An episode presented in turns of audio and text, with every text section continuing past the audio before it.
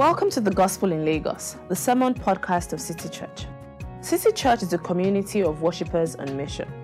We exist to catalyze a gospel centered movement that renews Lagos spiritually, socially, and culturally. You can find out more about us at www.citychurchlagos.com. City Church. Love Jesus, love people, love Lagos.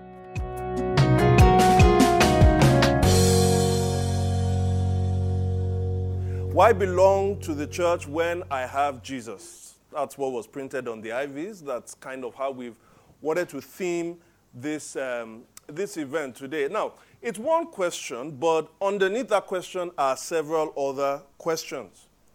Now, I know that some of us gathered here today are probably not Christians at all. Some of us aren't part of a recognized church. Others of us aren't part, are part of one, but perhaps not too happy with how things are going in the church. Still, some of us like to go occasionally to various churches without committing to any. And some of us do belong to one church, but are curious as to what this event is all about. Now, if you fall in any of those five categories, can I just say that we are happy that you're here? And I mean that, whether or not you agree with what I say at the end of this whole thing, at least we're here, and that says that we are willing to engage. Now, newsflash. As a pastor, I believe that the church is very, very important. And in fact, central to God's plan for humanity. But I'm also aware that the church, many times, is a bit of a mess. And often, or people's views about the church are often because of legitimate hurts that they've suffered. And that may be you here today. Now, but I want to talk from experience um, because you may feel as a pastor you can't really understand what I'm talking about. But here's my own experience. In the short time I've been on this earth, I've belonged to no less than eight churches. And when I say churches, I mean the churches that I've been committed to. Some of them I had no choice as to whether or not I could be part of them. One church I left, and no one even noticed that I had gone. No one cared, no one called me. Another one, I liked the church, but eventually they forced me out. And another, the one I spent the most amount of time with, I left, but with a little, a lot of misunderstanding. And yet, you know, some, there were some smears that were attached to my, my name. I'll say inaccurate. I'm sure the people will say very, very accurate. And there was another church, the best of the lot, I had to leave because uh, my family and I were relocating.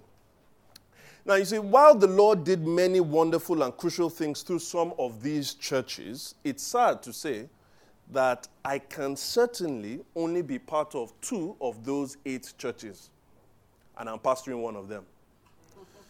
So I share all of that to show you that I won't be addressing this topic from a kind of scholastic, inexperienced expertise. No, I want to talk to you as one who has experienced far too much of the agonies of the church life, and yet one who, more than at any point in his life, believes that a commitment to a local, imperfect, but healthy church is necessary and vital for every Christian. I think it's God's will and it has always been his plan. Now, I know there are genuine objections to this sentiment, and so I want to begin our conversation together in addressing three of such, represented by my three friends here. And these objections will be there are three of them. One is I do not belong to a church because the church is an organism and not an organization. The second is I do not belong to a church because of badly behaving pastors. And the third is I do not belong to a church because I am spiritual, not religious. So after that, then I'll make a brief argument for the church and then we'll close this section. So let me introduce my first friend, Chineye. Chineye has a lot that she wants to get off her chest. So Chineye, please, can you come? Thank you. What is going on? Why aren't you part of a church? Hi. I find the premise of this event's question a bit confusing because I do go to church. It's just not the buil- building. I actually have church when I worship and then listen to my favorite pastor's online streamed messages at home. I also have church during my personal devotion or fellowship with my spouse. Finally, Even though I do not go anywhere on Sunday mornings, I and a couple of friends of like minds gather on Friday evenings. We share the Bible together, sing songs together, and are much more communal than any so called church. Things aren't too structured like we have it today, with all the activities, programs, rehearsals, and so on. We just want to be bare and honest before God so that we can connect with Him without the hindrances that structures create. You see, church is an organism, not an organization. So I go to church already, just not the kind that you're used to. Oh, thank you very much. So, what shall we say to that? Now, for most of us, if we are being frank, there's something cold and impersonal about structure. I mean, think about it. When you refer to structure, you can't refer to structure as he or she. Structure is, a, is an it. Then, when you consider the biblical metaphors for the church, things like the vine and branches, or the more popular body of Christ, these are very organic and inherently possess life. So, when you compare that with what structure is, or calling structure, it's very easy to understand why people cringe because structure comes with its hierarchies. Think of elders, deacon, members, or its programs, women's Bible studies, theology days, evangelism Saturday, student prayer meetings, its budgets, its legal papers, accountability mechanisms, all of that. It's even more disheartening when our focus, or at least the focus of all uh, those who are running the church, is all about a superstructure that they spent their whole lifetime building. You see, it rightly leads us to ask how did church become all about this? Since when do I need an evangelism program to talk about Christ? You don't. Why do I need to some guy strumming of a guitar in the front before I can sing songs to my God? Again, you don't. I agree with you. In fact, as long as church gathering and existence is primarily about something else apart from the worship of God and the accomplishment of his mission, then we have a problem. In fact, a very, very big problem. Sadly, it's the case that a lot of churches have moved in this direction. We have not adequately recognized the organic element of the church. Because the church, really, is an organism. But, and you knew the but was coming, right? Well, what would be the use of you being here? But, it's a very big but. The church is also an organization. I mean, first of all, think about it. I don't know how many of us did biology in secondary school. Biology, yeah? Anyone? I know you don't remember a thing about, but at least you did. All right. But the thing about it is, have you do you remember any there is no organism, any organism, bacterial or what have you. Think tell me one organism that exists without having an underlying structure that supports its life. You see, nothing organic, no organism can live without structure. You see, but the structure, however, is there to serve a larger purpose, not the structure itself. I'll give you an example. Blood circulation in our bodies is not the reason for life, is it? Right? You don't exist because your blood, your blood is flowing. But if your blood does not flow, you will never attain or actualize the reason for life because you won't have any life. And it's the same thing the more we comb through the scriptures, we find the Lord's church pictured, whether it's in universal terms, as we see in Hebrews 12 28, the church of the firstborn, but also in local terms, like the church at Colossae or the church at Philippi. The structures are there not because that's what the church is about, but the structures are there to support the life of the church. Let me give you one crucial passage. It's a short one in 1 Peter 2 to 4. Uh, 1 Peter 2, verse 4 to 5. 1 Peter 2, 4 to 5. It says this As you come to him, the living stone, rejected by humans, but chosen by God and precious to him, you also, like living stones, are being built into a spiritual house to be a holy priesthood, offering spiritual sacrifices acceptable to God through Jesus Christ.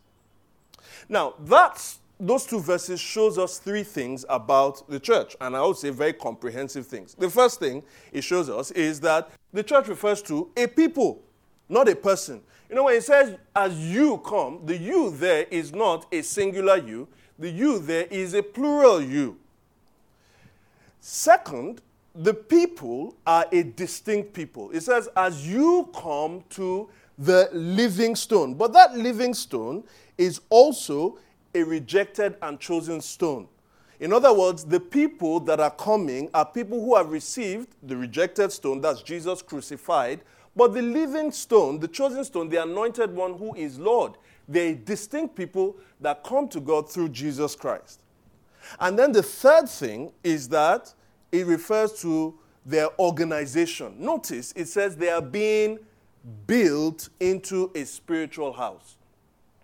Now, it's no ordinary spiritual house. If you read Ephesians 2, verse 20 to 21, it says this is a house that is being built together for a dwelling of the Holy Spirit. So it is a spiritual house, but nonetheless, it's a house. That is, we can say from this scripture, if you want to use three words, that the church is an organized, distinct people. And for all the organic metaphors used to describe the church, we find that there are inorganic ones as well. Like when Jesus says, I will build my church. Oh, build. Very, very inorganic. Or if you go to 1 Timothy uh, uh, 3 14 to 15, Paul can talk about the church as the pillar, the household of God, of God the, uh, but it's also the pillar, foundation of the truth. Household, pillar, foundation.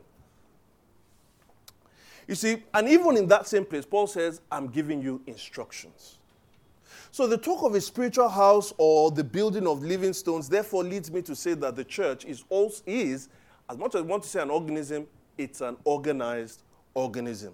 You see, we like the spontaneous and the organic community, and so does the Bible. Remember, the Spirit resides in the church. Overstructured, cold communities are of benefit to no one.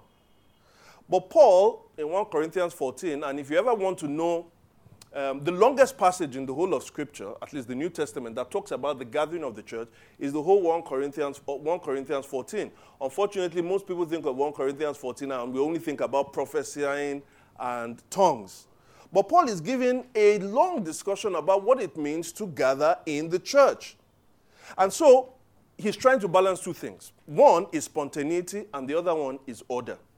So Paul can say, for instance, by all means, prophesy, prophesy in the church. He says, but do it in twos and uh, do only two, at most three. And make sure you do it one by one. Speak in tongues, but let there be an interpreter. And let not be everyone jabbering all around. He's trying to balance spontaneity and order. Or even when you go to 2 Corinthians 9 and he's talking about giving, he says, Give spontaneously by all means and do not be compelled, but at the same time, plan for regular giving. Remember, structures are there to ensure better delivery of life and not to stifle life. Take leaders, for example. Just the mere mention of leaders shows that the Bible sees the church in hierarchical terms. They are the leaders, and therefore they are the led. However, the manner in which these leaders are to govern so as not to hurt or abuse the sheep is also stated in the Bible. For instance, 1 Peter 5 2, verse 3, uh, 5 2 to 3. Be shepherds of God's flock that is under your care, watching over them, not because you must, but because you are willing, as God wants you to be. Not pursuing dishonest gain, but eager to serve. Not lording it over those entrusted to you, but being examples to the flock. Guys, the answer to a bad way of doing church is neither to leave the church or to redefine it, but is to seek for a more biblical view in the structure and outworking of this. And maybe I may challenge us. You must ask yourself if your absence from the church is a reaction to bad experiences than it is to biblical fidelity. Well, maybe I've said too much on that, and I know that my friend Bayo has been itching to get something off his chest. So, Bayo, what is your own problem with the church? Yes, I understand the need for structure. In fact, in the absence of structures, sorry, the fact the absence of proper structures forms the basis of some of my grievances. I'm neither a preacher, I'm not a pastor, nor a man of God. But I've read the Bible a couple of times and I think I have the Spirit. I have listened to my pastor preaching and observed his lifestyle closely for two years. I've been a part of his church, and I can safely say he's filled with unbiblical greed. And he conducts himself with little or no accountability to the church. He acts like he's the Alpha and Omega. And the church seems to have a center, everything around him. Special sofa for him. His face all over the billboards, social media pages, and so on and so forth. Isn't there something wrong with this picture? Not his picture, I mean the scenario I'm painting. You understand? And then they'll say, I am touching the Lord's anointed. Touch not his anointed. If you think my criticism seems too far, I see this all around churches, then I think I'm better off without the church. Mm. Where do we go with that? Well, first of all, I don't, I don't think I'm Alpha and Omega. I just think I'm Alpha. But, you know, let's just uh, let's, let's put that aside. But let's start by stating the gospel truth. Bayo is correct. There is something wrong with this picture. Even if you don't agree that it should lead to someone leaving a church, are you willing to entertain the fact that those feeling this way may have had personal encounters on this issue that far outstrip what you may have witnessed or experienced. You see, for a lot of non Christians, the money and the power issue of the church, especially as it relates to the church leaders, is a massive problem.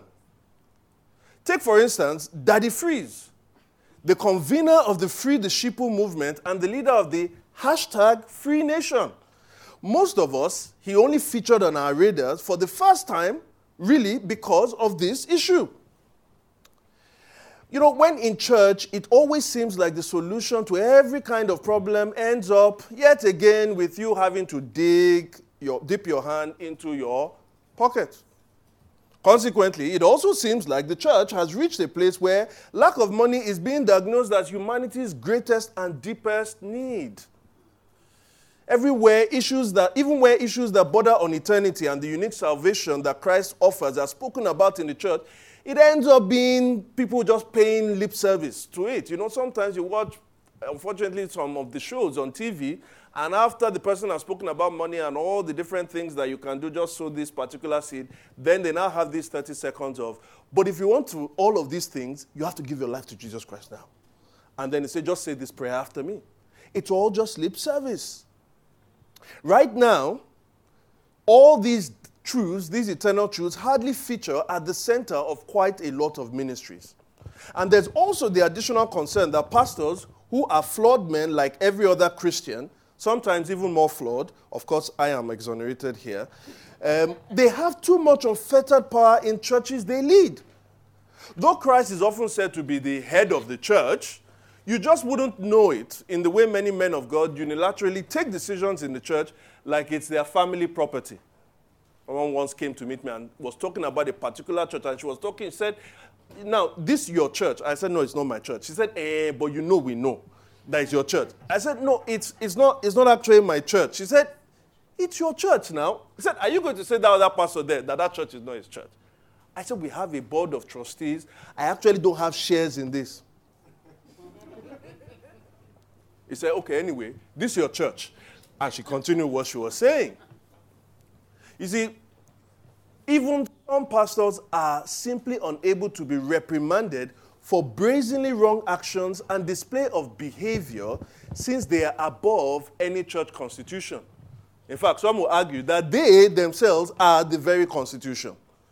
You see, the problem is that the accountability structures where they exist for the movement of money, decision making, and so on, that's meant to underpin a lot of the church's activities, does not take seriously the fact that these pastors are prone to error and temptation like you and I.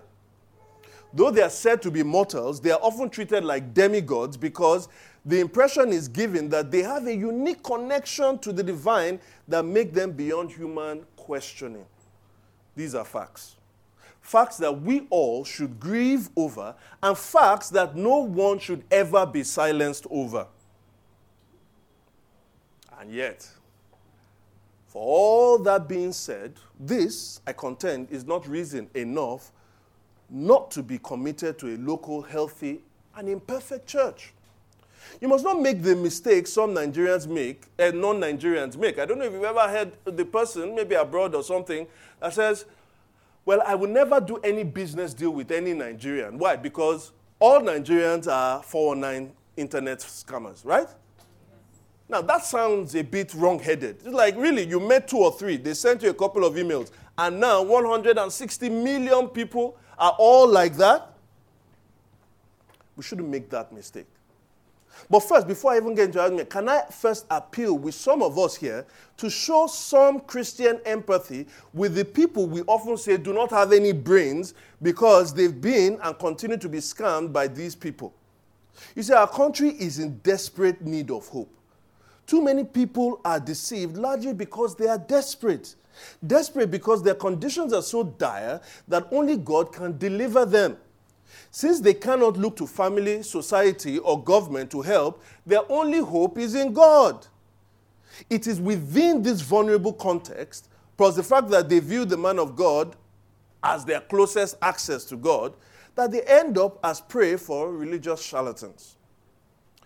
Though these people are wrong, and I'm not saying they're right for sowing all the different kinds of seed and always re- expecting a return that never comes, though they are wrong, they are victims. Victims deserving of our empathy. Now, but additionally, especially if you're really committed to the Bible, you should expect this to happen. Why? Because the scriptures have already foretold it. Take 2 Timothy 4, verse 3 to 4, for instance. He says, For the time will come when people will not put up with sound doctrine. Instead, to suit their own desires, they will gather around them a great number of teachers to say what their itching ears want to hear. They will turn their ears away from the truth and turn aside to myths. So now there are so many myths. Some of them you cannot make them up. It is just, they are fantastical if you, li- if you like to put a word there.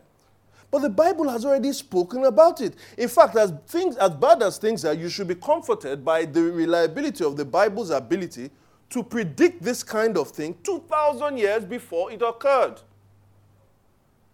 However, those same scriptures that affirm the presence of false teachers all over the place does not recommend that we leave the church.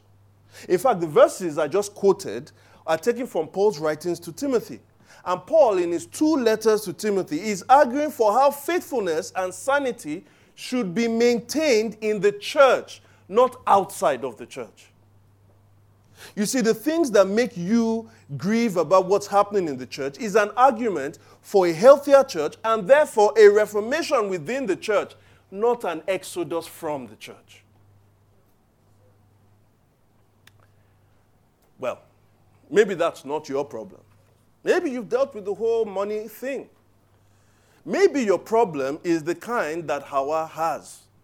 Hawa is really big on, on a problem. And if I don't allow her to speak now, she probably will burst. So, Hawa, please come and tell us what you have to say.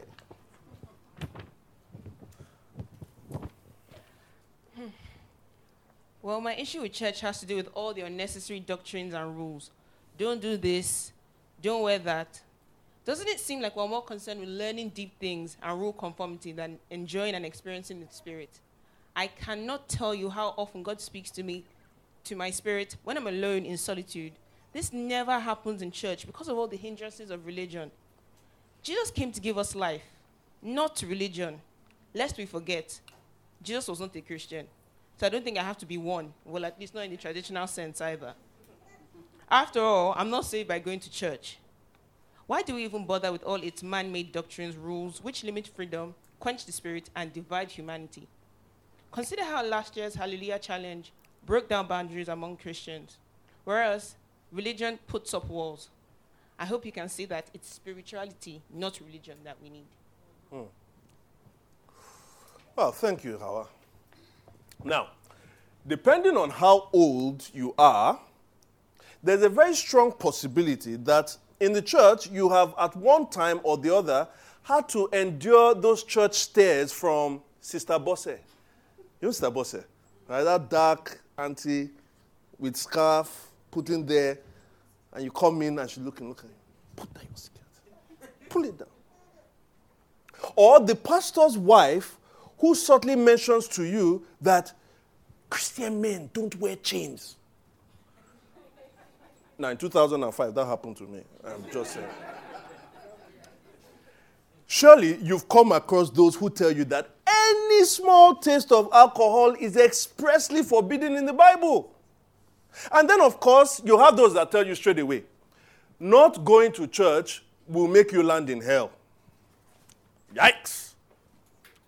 So you've heard all of these things growing in the church, and then one day you are reading your Bible and you open to Romans chapter 14, verses 5 to 6 and verse 17, and it says something like this One person considers one day more sacred than the another, another considers every day alike. Each of them should be fully convicted in their own mind. Whoever regards one day as special does so to the Lord. Whoever eats meat does so to the Lord, for they give thanks to God. And whoever abstains does so to the Lord and give thanks to God. For the kingdom of God is not a matter of eating and drinking, but of righteousness, peace, and joy in the Holy Spirit. And the day you read that, you felt liberated. Liberated. I can eat and drink what I want. What is that problem? You want your own skirt reaching your ankle. I want my own skirt above my knee. What is your problem? I'm doing it unto the Lord. I'm wearing stilettos and high heels and saying amen to Jesus. Why can't you handle that? And after you felt that freed, after you felt the freedom, the next thing you felt was resolve. Resolve that I will never give in to these rules again, which have denied me joy in the Holy Spirit. And it's similar to some of us that have witnessed the splitting of churches over one doctrine that someone said God had revealed to him. You see, things were nice and dandy in the church until that person, who happened to be one of the leaders, started beginning to impose that doctrine upon people, and then division began. And once again, rather than experiencing joy in the spirit, you start getting division and bitterness, all because somebody has brought in one doctrine or the other. See, these are the results of being part of the church. And so the alternative for you is to do away with the corrupted religion of the church and pursue only the pure spirituality of being led by the Holy Spirit. I know where you come from. On a personal note, I am totally allergic to sectarianism in the church. And by sectarianism, I mean, the unnecessary things that bring about division is something I cannot stomach. It's hurt me before, and I've seen it hurt countless others as well. It isn't pleasant, so I feel your pain. And yet, yet I really do disagree with you. First of all, it is first of all, it's not true, it is true that we are not saved by going to church. But it's also true that we are not saved by avoiding sexual immorality. You see, nonetheless, if you commit sexual immorality, you will not inherit the kingdom of God. Having proven that you are not really a Christian, 1 Corinthians 6, 9 to 10. Or do you not know that wrongdoers will not inherit the kingdom of God? Do not be deceived, neither sexually immoral nor idolaters and so on will not inherit the kingdom of God. In other words, when you continuously disobey implicit and explicit biblical commands, it's fair game to question your salvation. So, no, you're not saved by going to church, but avoiding it questions your salvation.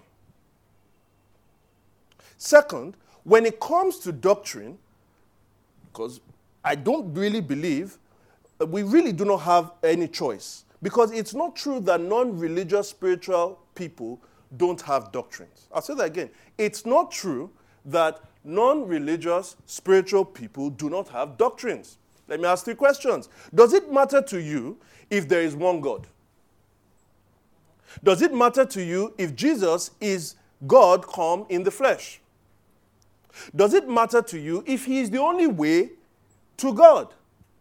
Now, if you have an opinion, any opinion on either of these questions and more, then you have doctrines. Lots of them. And let me tell you one more thing. If your opinion differs from my opinion on those questions, then you have just contributed to the division that doctrine brings.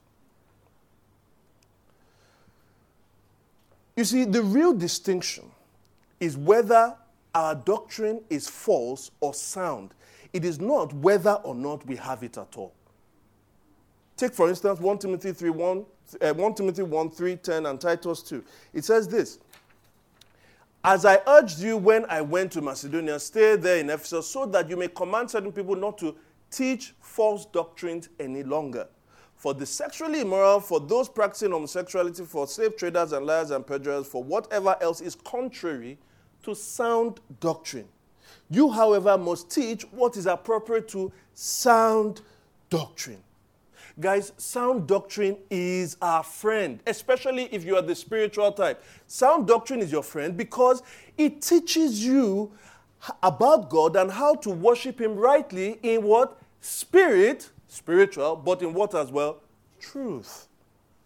Which is, after all, what God seeks and what we need. Jesus says, Yet a time is coming and has now come when the true worshippers will worship the Father in spirit and in truth, for they are the kind of worshippers the Father seeks. God is spirit, and his worshippers must worship him in spirit and in truth. And don't forget, he made that comment when he was having a theological doctrinal debate with the woman at the well. Let me ask you if that's the doctrinal one, what about rules? Let me ask you a question.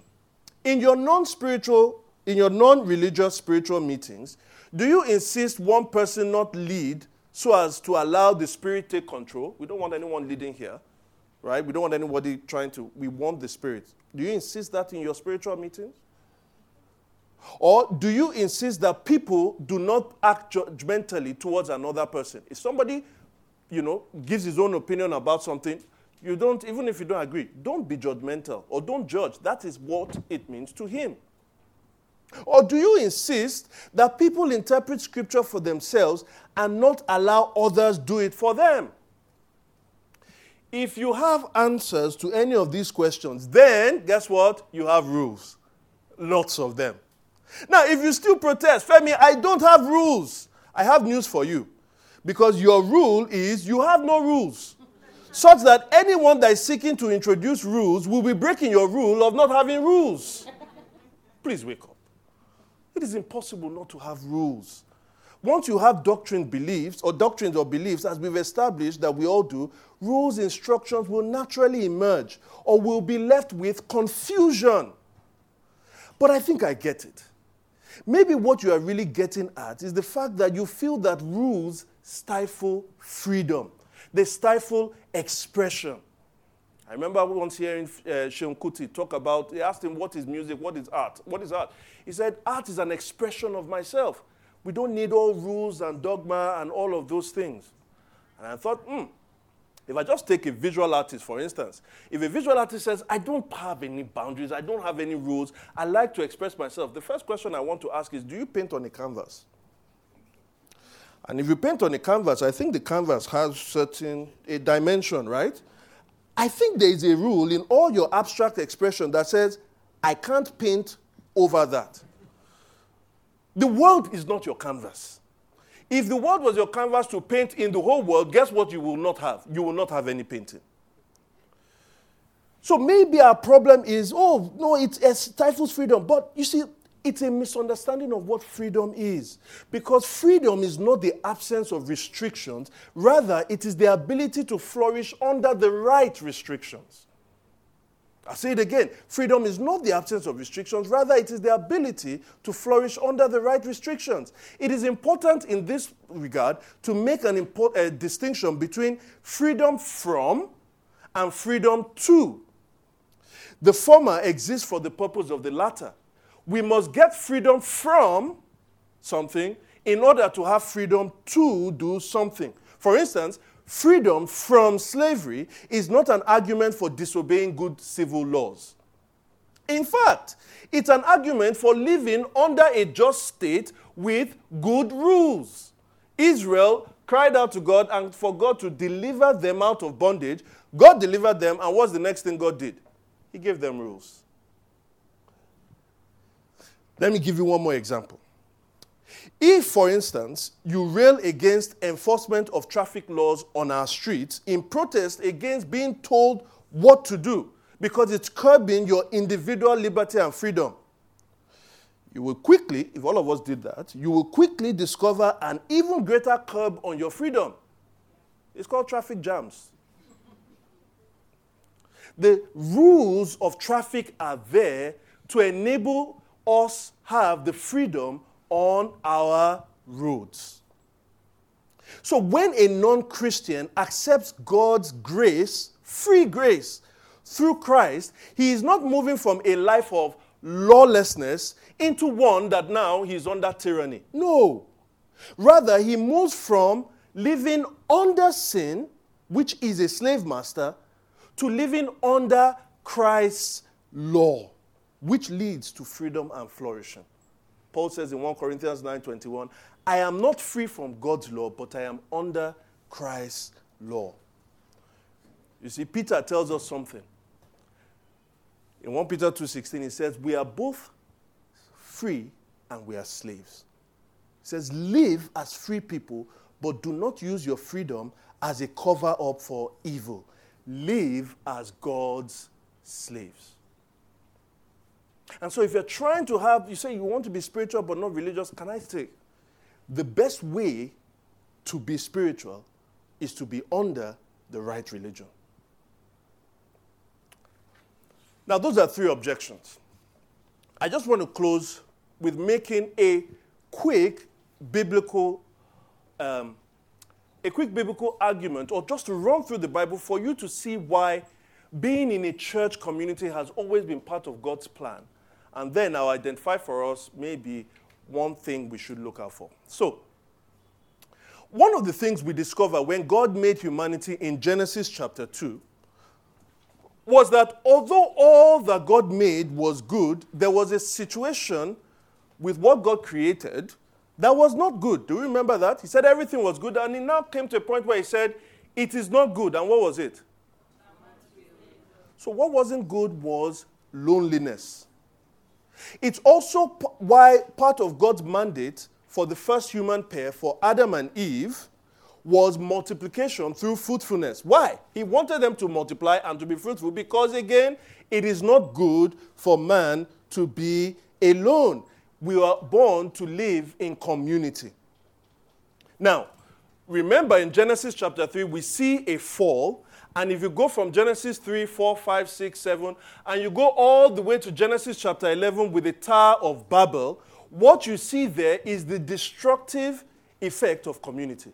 He said the people were in one accord. And because they were in one accord and they spoke one language, they wanted to rebel against God.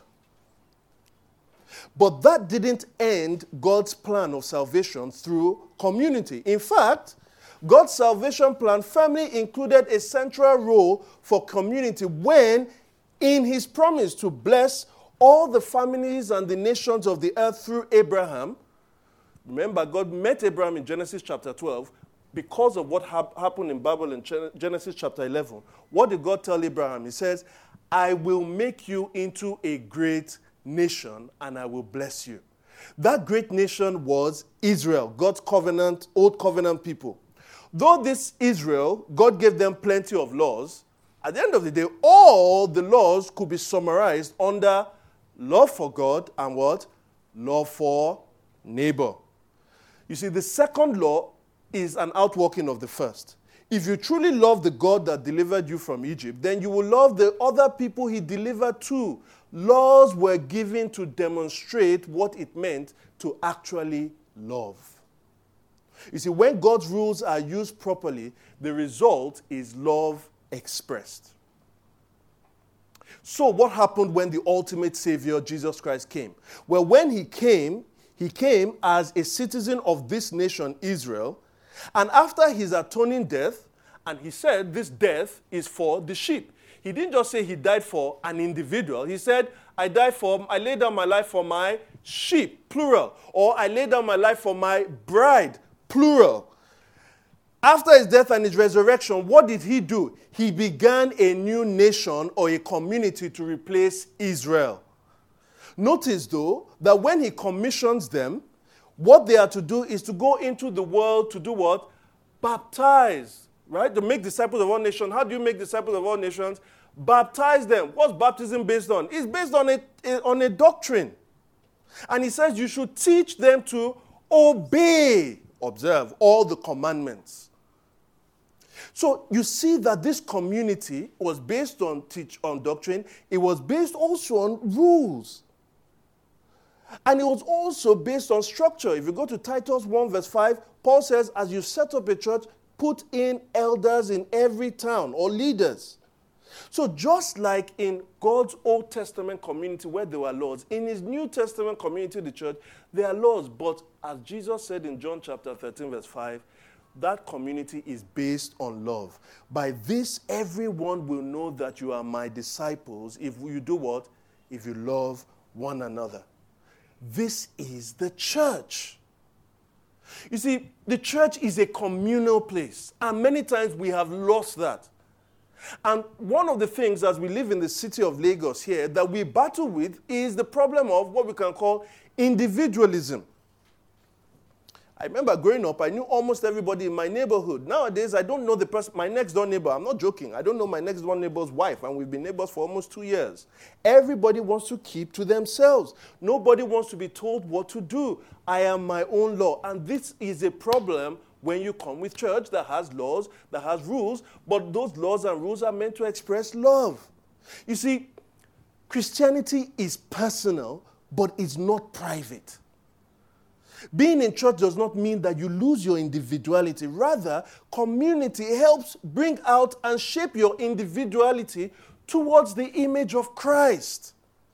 If I put you on an island for 10 years alone, on an isolated island, you will not know anything about yourself.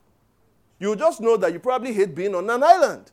It is in close relationships with people as your family or your, your spouse or the church, it is in close relationships that you can find out your tolerance for irritation, your ability to love people and be patient with people and not run away from people. You can say, I'm a very patient person. I'm a very patient person. Really? You're a patient person, right? Has someone really irritated you? And that is why in Hebrews 10, verse 25, that fantastic uh, uh, uh, section that says, that we should con- uh, that we should not forsake the assembling of one another. It says, "Let us consider how we may spur one another unto love and good deeds." Notice the word spur. It didn't just say, "Come and all sing kumbaya, it's all going to be fine." No, it's saying, "Come, you will annoy one another, but in the annoying of one another, you will show love and you will show patience, and that is how we become like Christ. You can't just become like Christ in your own living room listening to your favorite pastor's sermon podcast. It's not enough. Now, I know this. Church isn't always pretty, it's messy, but in case you don't know, the Holy Spirit is a specialist at working with messy people. And we can achieve a whole lot more together when we are committed. Someone once said, The hand is more deadly as a fist than as five individual fingers so it is with Christ Church.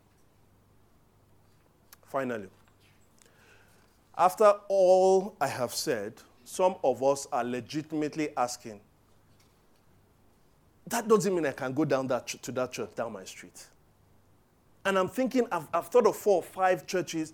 I don't think I can be part of those churches. We, are fun- we fundamentally disagree. I hate the way things are being run there. And so you're asking the question how can I know which church to attend? And let me say this I confess to you, it is not always easy. No church is perfect. If you find a perfect church, don't join it because you will ruin it. However, even though there is no perfect church, this does not mean that there is no healthy church.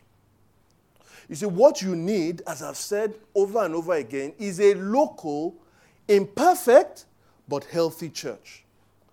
So, let me give you two ways of identifying, two very sure ways of identifying a healthy church. And it has to do with the presence and the place of the gospel. Just give me three more minutes and I'll be done. The presence of the gospel is whether or not the gospel shows up. By gospel, I'm not saying what everybody just says, well, the gospel, preach the gospel. No, I mean a very specific thing. The gospel is the good news that the incarnate crucified Savior, Jesus Christ, is the risen Lord and impending judge of the world. And that through repentance and faith in this message, sinners are delivered from eternal misery, assured of eternal bliss, and are currently transformed more and more into Christ likeness in anticipation of his return. That is what I mean. It is a scandal that people go week in and week out to church and have never heard it preached properly. I know this because I have asked many church veterans to describe what the gospel is to me. I mean, when I say church veterans, I'm talking about 10 years, 20 years. If I ask them, describe what the gospel is to me, they just really don't know.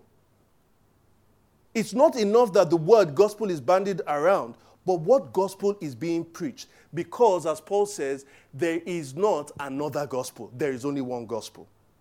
Now, this is extremely important because without it, you cannot really sustain the health of a church. Listen to what Paul says in Titus 3 4 to 8. But when the kindness of when the kindness and love of God our Savior appeared, he saved us, not because of the righteous things we had done, but because of his mercy. He saved us through the washing of rebirth and renewal of the Holy Spirit, whom He poured out on us generously through Jesus Christ, our Savior, so that having been justified by His grace, we might become heirs, having the hope of eternal life. Paul wrote this to Titus. And after he said all this, which you will identify as the gospel, he wrote this to Titus as Titus was setting up a church. Listen to what he says in verse 8.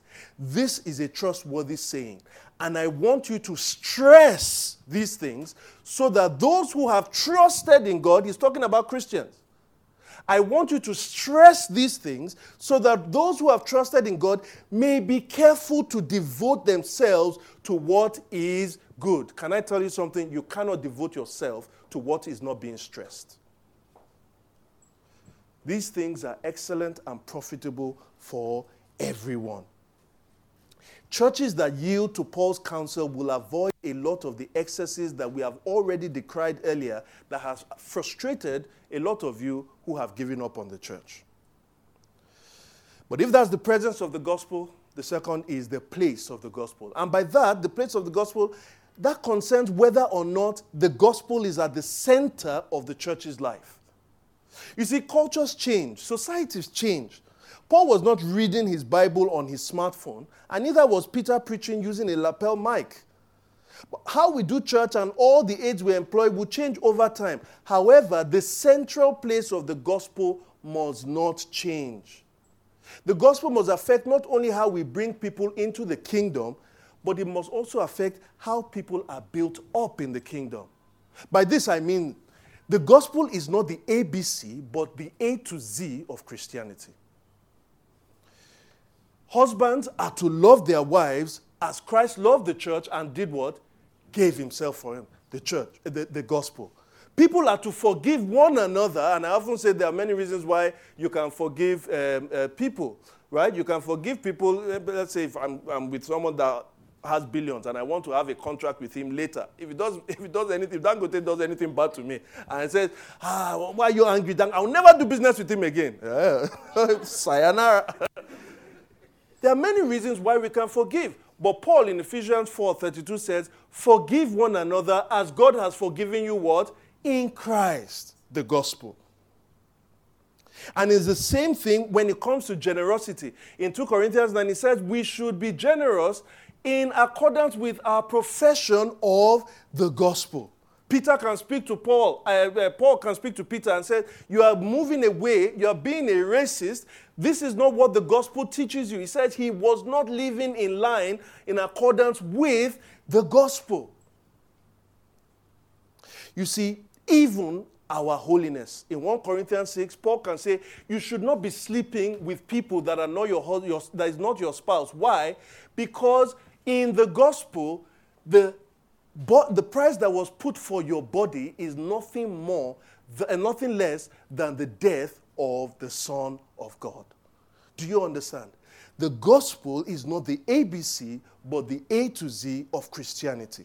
And when in our churches the gospel does not have a central place, when it is about trying to raise a building, when it's about just trying to raise our profile or the pastor's profile, which isn't a bad thing, but let's leave that side.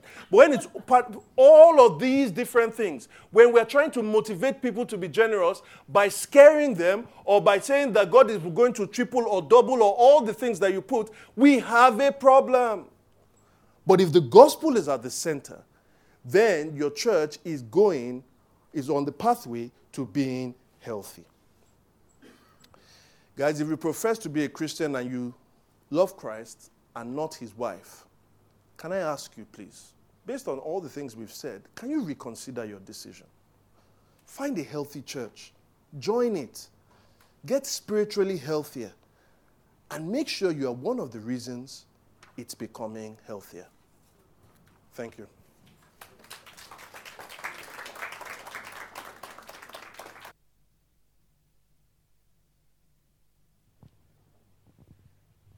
All right, so now we have a short uh, break. Can please stretch your legs, um, use the loo, or have some snacks in the in the other room, and then we'll assemble here again in 15 minutes. Um, no, the actually meant there's an actual other room there.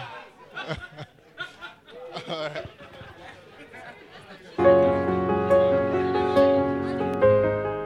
You for listening to the Gospel in Lagos. We pray you've been blessed by this message. To learn more about City Church, visit www.citychurchlagos.com. City Church. Love Jesus, love people, love Lagos.